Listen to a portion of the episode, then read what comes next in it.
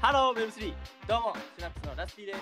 す。かげるです。シナプスでは Web3 領域で活躍されている方々の一時情報や Web3 に関する情報、そして知識を再翻訳して皆さんへと分かりやすくお届けしているメディアでございます。本日は Web1 ってあんの何なのということについて深掘りしてお話ししていけたらなと思います。ちなみに、えー、かける今日のドリンクは何今日のドリンクはこちら、えー、コカ・コーラのコカ・コーラのファンタグレープです。待って奇遇じゃんね俺も今日のワンドリンクコカ・コーラのファンタグレープ絶対狙ってたじゃん。ありがとうございます7のかけるにもらいましたどうもありがとうございます今日も飲ませてもらってますあげちゃあげあげちゃったやつね。今日はお酒じゃなくてソフトドリンクで、ね、2人も2人とも行くってことではい。そうだね。あのちょっとさっきちらっと話した Web3 とかみんな最近言い始めてるけど、じゃうあんそもそも Web1 って分かってるのというか Web1 ってあるのみたいなところを話していけたらなと思うんですがうんうんうん。いいね。大丈そう正直 Web1 についてね分かってないんですよね夫ああ、まあ、私ラスティは歴史うん部分だからね。まああるそもそもあるんだろうなっていうぐらい知ってるとかうまあ。Web2 とか、なんか Web1 とか、まあ、Web1.0 とか、なんかそういう言い方してる気がするんだけど、うん。それって何なんだろうっていうのはちょっと、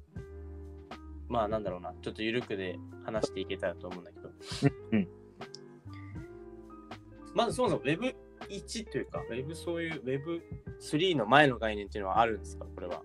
Web、まあもちろん Web3 っていうのが2018年から、まあ、えー始まって、はい。だから3あ月そうなんだ。2018年か。そうだね。21があるんですよ。Web2、Web2、その前の Web1。うんうん。遡れば1970年くらい。なるほど。そういう歴史なのね、Web っていうのは。そうだね。もともと、まあいき、いきなりちょっと入るのもあれだから、まあ Web3、最近の、まあ、ニュース的なところで言えば、うん。自民党のあのーデジタル推進本部の人たちが、はいはいはいはいはい。あの岸田さんにね、あのまあ、岸田内閣の成長戦略の中心に位置づけるべきっていうくらい、もう Web3 がやっぱ国としてもちょっとずつ動き始めてるっていうのがね、あー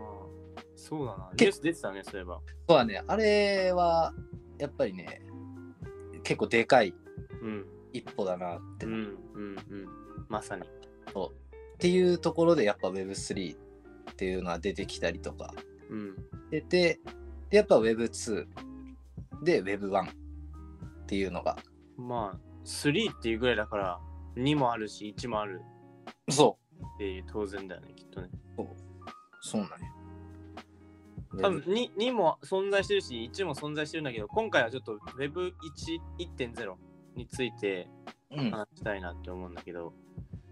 まあね、Web3 ってみんなが言ってるんだったら、やっぱり Web1、Web1.0 っていうのを知ってないとスムーズじゃないよなって我々も思いまして、うん。ちょっとそこについてお聞きしたいと思います。そうだね。まあじゃあ、まあ歴史になるかな。そもそもん、 Web3 とかって今はいろんなことを NFT、メタバース、DAO とか言われてるうんうんうん前に、じゃあなんでこういう流れになったのかっていうのとか知ると結構やっぱ面白いから、まあうんバンについてちょっとお話しできればいいなと思ってるんだけど、そもそも、あのね歴史の授業かなってことは。なんかまあそうだね歴史の授業ですうわおいみんな、これ聞いてる皆さん、あの決して寝ないようにしてください。授うん運転中の方も、えー通勤中の方もいらっしゃるかもと思い ますがあの寝ないでくださいでも歴史ってやっぱり大事なのでそうだ楽しんで聞いてくださいはいはいそっかじゃあちょっとこれはかけるに任せたいながわかんないから。ウェブ、そう、あのね、ウェブ、もともとそのね、先ほど、さっき言った1970年からスタートっていうウェブのね、始まりみたいなところで言うと、うん。あの、核兵器をこう、冷戦の時だったかな。あの、核兵器を抑止するための、あの、なんだろう、ものとしてインターネット最初始まったんだよね。あ、そうなんだ。そこから結構だからもともとこうやって世界でこうみんながつながるためにじゃあできましたっていうものじゃないんだよね。はあ、そうなんだ。そ初めて知った。それが発展してって今のこう SNS とかこういうね、ネットとかでこうつながることができるようになったってまあいい意味でこうなんだろう今は使われてるっていうのが、はいそのなんて言うんだろう起源みたいなところになるのかな。うん。うーんそうなのよそうそこがスタートでじゃあ、まあ、いきなり、まあ、一気にあれだけど Web1 のねところだとうん。あのもともと Web1 ってあの誰でも発信できるような時代じゃなかったのよああ、なるほど。今で言うと、そう俺でも発信できるし、そうかそけうるも発信できるし、もうみんな発信できますよねっていう時代か。確かに。そうそうそうそううんうんそうであのその時は結構限られた人たちしかできなくてパブリッシャーっていう、要するにあの出版社とかうん。はい。はいはいはいあテレビ局とか、うんそういう人たちしか発信ができなかったっていうなるほど読みえっとねまあ一方向のこう情報の伝達の世界がもうウェブ版、簡潔に言うとそんな感じ新聞には返信できないし、テレビには返信できないし、そうそうそうあもう返信っていうのはあの、リいわゆる反応、そうリそうアクションはできないし。要するに Web1 の時代はごく一部の人しか情報発信ができなかった時う代、ん、うん。なるほど。あ、それはわかりやすいな。 Web1 っていう世界がおもうもうなんか結論それうん。ごく一部の人しか、えー発信できなかった時代これが Web1 なんだよねはあ。それが、えー、と1995年からかなスタートしたのがあ、そう Web1 の時代って言われてるのが歴史の教授か何かですか、かける は。よくそんな年号までわかる。あ、そうなん。1995年。そう1995年からだねで次の Web2 って言われるまあ時代が2005年からで Web3 の時代が2018年からっていう、結構人類史的なあれだねこの Web123 っていうのはなるほどね。そうそうそうだから F1 は、そっか。2が2005年。 2005 F3 は最近か。 Web3 は2008年っていうぐらいねうんあもうビッグトレンドなのが、まあ、Web3 っていうなるほどね。そうそうで Web1 はまあけど本当だねな本当だねっていうかあのーユーザーがやっぱこうなんだろう読むだけの世界だったっていうああ、それってさ、例えば Web1.0、Web1 の時代のさ、うん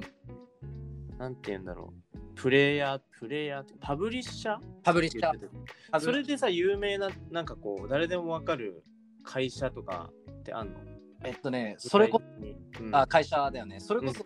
なんか知ってる Google あとはあいや Google さん。 Google さん Google さん Web1 なんだよあ、そうなんだ。 Google さんあと Yahoo ああと、 Yahoo ね。ケンタケンジの Yahoo。 eBay とか eBay。ああ。あれもね、なんか、 eBay か時代なんだよね。へえあそうなんだなんか最近までねそれこそもう覇者王者ですみたいな顔してるから Google さんなんで特にあそうなんだよね。意外と Web2 の顔が結構広いかなと思った。歴史遡ると Web1 から結構あ、そうなんだ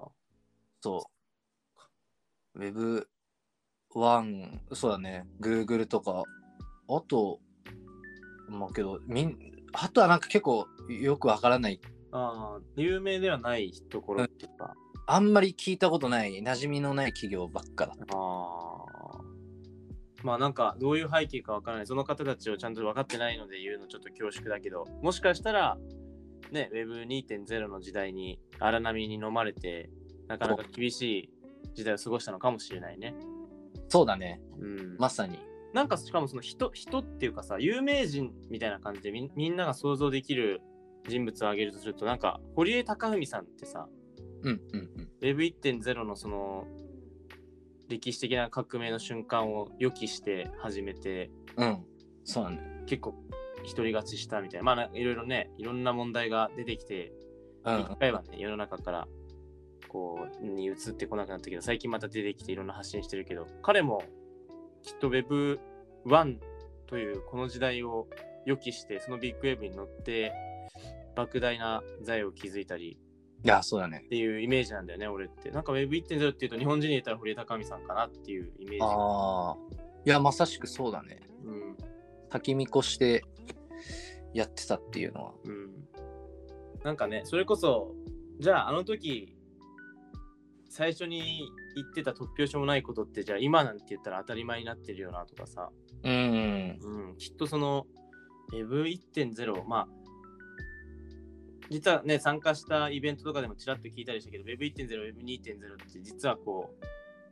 怪しい怪しくない問題っていうのはやっぱりあって、うんうんうん始ままった時はなんかこれ怪しいんじゃないのって、まあ、オカルトじみたことでこう言われてたなんていう話もちらっと聞いたじゃん。ああそうだねそうで Web3 も今まさにその状況にあるっていううんとこうろんでいくと、やっぱりその Web1.0 もその時はなんか今のちょうど時代にちょっと似た似通ってたっていうかさ、うんうんうんうん、あのーそうだねそうあのーなんだっけねその2005年 Facebook が日本にこう入ってきた時うん、日本海外ではやっぱもう匿名じゃなくて顔出しでこう発信してる人が多かったんだってはいはいはい。顔出ししてただね日本のね人たちその時面白かったのが顔を出したら殺されるっていうようなね感じのと流れがあったらしいの一部ではそうださってすが。その時は匿名だったからだって一般人のさあのしゅパブリッシャーの人たちしか発信してなかったからだから個人が発信するっていうのは概念としてまずなかったのか。けどそこに堀江さんはいけるっていうかまあつけなんだろうな見たりとか選挙があってやったりとかして多分うまくいったんだろうしうんうんうんそうだからその時新しく入ってきた概念に対してはやっぱすごい疑いを持つだってうんいうのがあっうん Facebook で顔を出すなんて絶対にありえないみたいあなりえないと。今はもう全員がインスタグラムで自分の近況報告してるのに。そういうことストーリーとかでまさに。言えな俺俺たちだってやるしね。まあそれは当たり前の行動になりつつあるけど、なんかそういうのってちょっとこうやっぱり、いい意味でも悪い意味でもこう日本人のこうカルチャーにあるのかもね。外から来たものを最初にはちゃんすぐに受け入れずに、ちゃんと疑ってちゃんと精査してっていうことをステップを踏んで、あーまあ自分たちの生活に取り入れるっていう。あーそれはありそうだねなんか、うマグニーだからさん言ううん、やっぱそういうのはなんか DNA 的にありそうだよね。外部から入ってきたものは、まずは怪しんじゃうっていうう。ん、まあそれはなんかないいのか悪いのかっていうのも思うところはあるけどうん。まあそれで遅れを取ったというね失われた30年ですか言われてますけどもうん。平成は負けただとかねそうだいね。ろいろ言われてるけどまあ我々平成に生まれてますけど みたいな、うん、真っ只中だったね。だから良い面だけじゃないなっていうねやっぱ悪い面もあったっていうそうまあ、ちょっとこのそんなね大行なことじゃないんだけど日本人のその文化みたいなのはまあそんな話取れちゃってるけど、うん。まあ、でも Web1 とはつまりそういうことなのねそうだね。まあ、要するに Web1 っていうのは、情報を中心としたエコノミーだったっていう、ああ代みたいな。そう。まあ、その後、どんどん、えー Web2 に入ってって、あのーなんだろう、プラットフォーマーの時代って言われるけど、まあ、こうーん話すけどで移転してって次は、えー Web3 では所有権であったりとかデータの検証性をこうなんて言うんだろうなまああの中心としたのが Web3 とかってまあ段階を踏んでどんどんどんどん人間も進化してってるよっていうようなのが Web123 のまあ2はねまた別で話すからあれだけど Web1 はやっぱり初めて初めてっていうかね人が情報をこう発信するような時代になったっていううんまあごく限られた人たちだけどうんうんうんそういうような時代ってまずはあのー覚えとけば全然問題はないと思うねなるほど。エコノミーインフォメーションエコノミーとかってなんか書いてあったかなああ。そうそうそうまさに情報社会の始まりだ。あーそうだねそうだね本当に Web1 はせそれが1995年からスタートそそこからまあ今の SNS とかのまなあんか、起どう源なんだろう俺はさ、これ本当に個人的な解釈になっちゃうけどさ、うんその、アナログな情報伝達からデジタルな情報伝達に変わったのが Web1.0 なんじゃないかなと思ってて、あーなんか解釈的には。っていうのもさ、今までその情報発信自体は新聞とかがあったわけじゃん。うんうんうんうん要するにもうえー手でペラペラめくると。あと本もきっとそうだよね。ああそうだねそうだねだからそのアナログの情報伝達方法は人間はもう発明してたんだけどあーもう人類がそのデジタルというこの画面上でこう全世界中に情報発信ができるようになって先駆けが Web1.0 でああでまあそれがゆえに大きな力を持ってるところから最初にこうやり始めてうんうんうんそれがだんだんだんだんっていうまあそういう走りなんだろうなってちょっと俺はそんな解釈をしたまあ間違っててもいいんだよね要するに自分なりに腑に落ちてるよう なラスティの考えだから俺の考えそれラスティの考えはそれ WWW とかできたもんね。あワールドワイドウェブとかね、あはいはいはいはいはいまさにだねそれができたりとかしたから、まあ本当そうだね。本とかアナログからデジタルに変わったのが Web1 っていうイメージで。全それ然もまあ間違いではないのかもなそうだね。うん今ではほら、だって、なんて言うんだろう。あの、Kindle とかでこう読めたりとかもう全、ん、うん、まさにそうねそうねうんうん本もデジタルで読むようになってるからねそうだね。俺、本デジタルで読めないんだよね。俺も紙で読む派だわ どうも全然同じですあの、アナログの方がまだ僕は全然いいんだようね。ん全でもそういうのはやっぱ人によってあるよなまあ、そうだね。人えに。ちなみにさこれどうなのこれさ比べていい比べるとかじゃないけど比較できるのかどうかっていうのをさちょっと陰に聞きたいんだけどこ Web1、Web1.0 っていうその時代とさ、ううん。まあ今ちょっと結論、要するに情報社会の先駆けですよっていう話をしたと思うんだけど、うんそれと Web3、Web2 ちょっとこう度外視、関係なしにして、Web1 と Web3 って比較ってできる。 Web1 と Web3 を比較すると、うん、まあもう無理くりするとしたら。あのね、俺結構 Web1 と Web3 って似たる、あの、なんて言うんだろう。対等なものかなと思ってて。ああ、要するに、まあ、NFT とかでもそうだけど、Web1 って、やっぱね、その、発信できる人が少なかった分、に、うん、いろんな世界中にこう、なんだろう、あのーまあ、情報発信する人はいたんだけど、うんうんうん。あのーこう、中央集権的じゃない、なんかノードって、今で言うさ、うん、こう分散してたんだよね、やっぱ、発信あ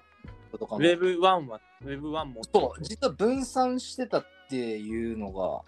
なんかあって、あ、そうなんだ。そう、Web3 はさ、自立して、その分散をさ、まさに、やっぱりそうう、ん中央集権から分散した世界をこう作りましょうって言ってるところで Web1 で実は最初って分散してたんだよね、情報あ発そうなんだ。それあ、そういうこと国とかってことフラットだったんだよね、やっぱり。へえ。ノードっていうのかな。そう。意外と一緒だったっていうのは。あ、じゃあ比較すると意外と似てるっていうことなの比較、あ難しいな、それっ比て。較なんでなんだろ Web1、あとはじゃあ音楽で言えば CD とかってさ、やっぱりうはい。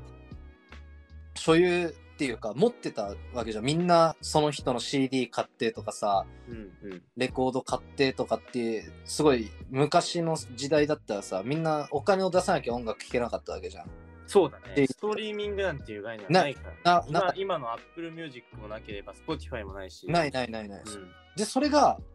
あのなんて Web2 になってプラットフォームの時代になって、はいはい。なるほどなるほど。そういうことか。 Spotify とかこう中央集権的にもう上の人たちがこうなんだろう音楽をいいようにいいようにって言ったらまあね Spotify とかいいねあのサービスだからあれなんだけどうんそしたらクリエイターの人たちにお金が回らなくなっちゃってうんうんそうで Web3 ではそれを NFT とかで音楽販売しましょうっていうなるほどまあなんかいわゆる逆行してるいい意味で戻ってるとも見えるそうそうそう俺ね結構イメージではね Web1 の世界にも戻りつつあるような気がするんだよあーそれがデジタル上になるっていうやり方がそうちょっと違うけど概念としては、うんその誰かが、まあ、全世界中のものを誰かが独り占めしている状態ではなくてそうそうそうそうそうそれぞれ各、まあ、じゃあ国なのかもしれないしもしかしたらもっとちっちゃくレコードレーベルなのかもしれないし、うんもっと言えば一クリエイタうんーそなうのだかもしれないけどうんそういう人たちが CD を吸って販売してたっていうその Web1 の時代にそう今それを NFT とか、まあ、Web3 という時代で再現しようとしてるっていうそうそうそだうからちょっと似てるっていうそっかミュージックあすいません横文字使っちゃったごめんごめんミュージ ックあ音楽音ミ楽ねュージックだよねミュージックっていうカルチャー、うん日本でもあるし海外でも当然あると思うけどそういうところはすごく分かりやすいかもね確かに、うん、俺戻ってるって思う、それがいい意味で戻ってるようないつから我々は CD を買わなくなりましたかっていう本当だよいつから CD 買わなくなったっていう、俺最後買ったの AKB48 なんじゃない なんで分かったのいやすまんなんとなくあのどそううせかけるだったらそうだろうなと思ってでもそういうことだよねあの時買ってましたよねっていう、あの時は買ってたうん、ただそれが誰でもストリーミングで聴けるようになったから、うんえーまあなんだろうなその アーティストとかが苦しんでいっちゃうっていうう、ん大変な思いしてだから Web3 ではオーナーシップ経済みたいなうんの持つ一人一人が所有権持ったりとかデータに対して検証できるようなうんっていこうっていうような感じだからまあいい意味で世界的にはまた Web1 の意外とそういう思いをこうまた取り戻そうとしてるんじゃないかなっていうふうに思う。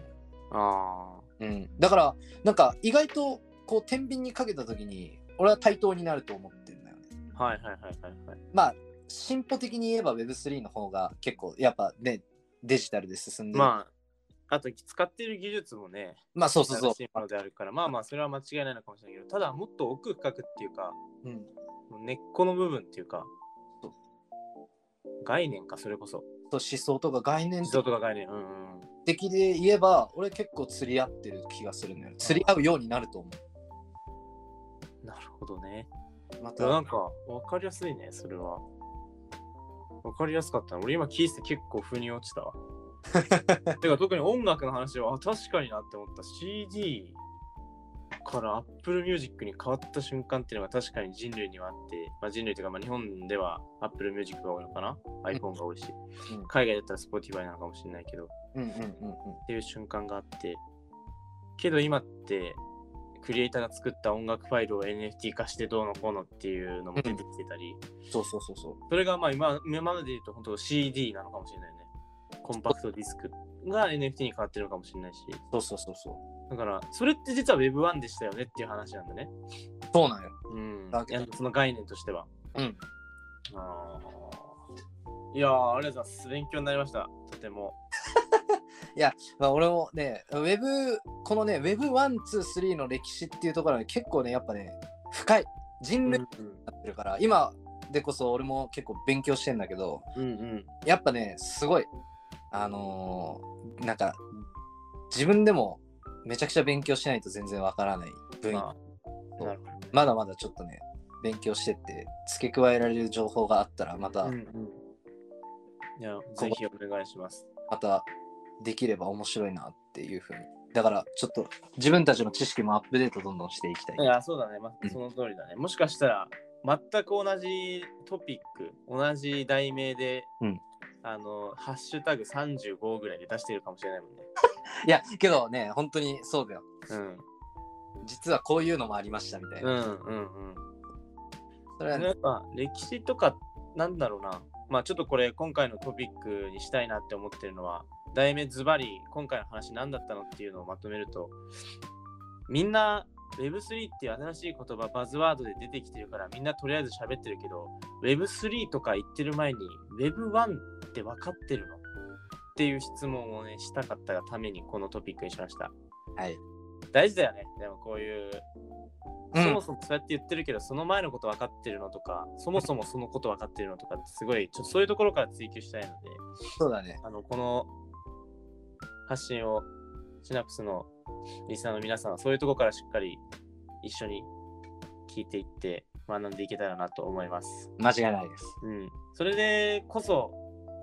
深く、より深く理解できて、より深く賛同できてっていうことができると思うので、うんうんうんうん、学ぶ意味もあるしその上で活用利用するのが一番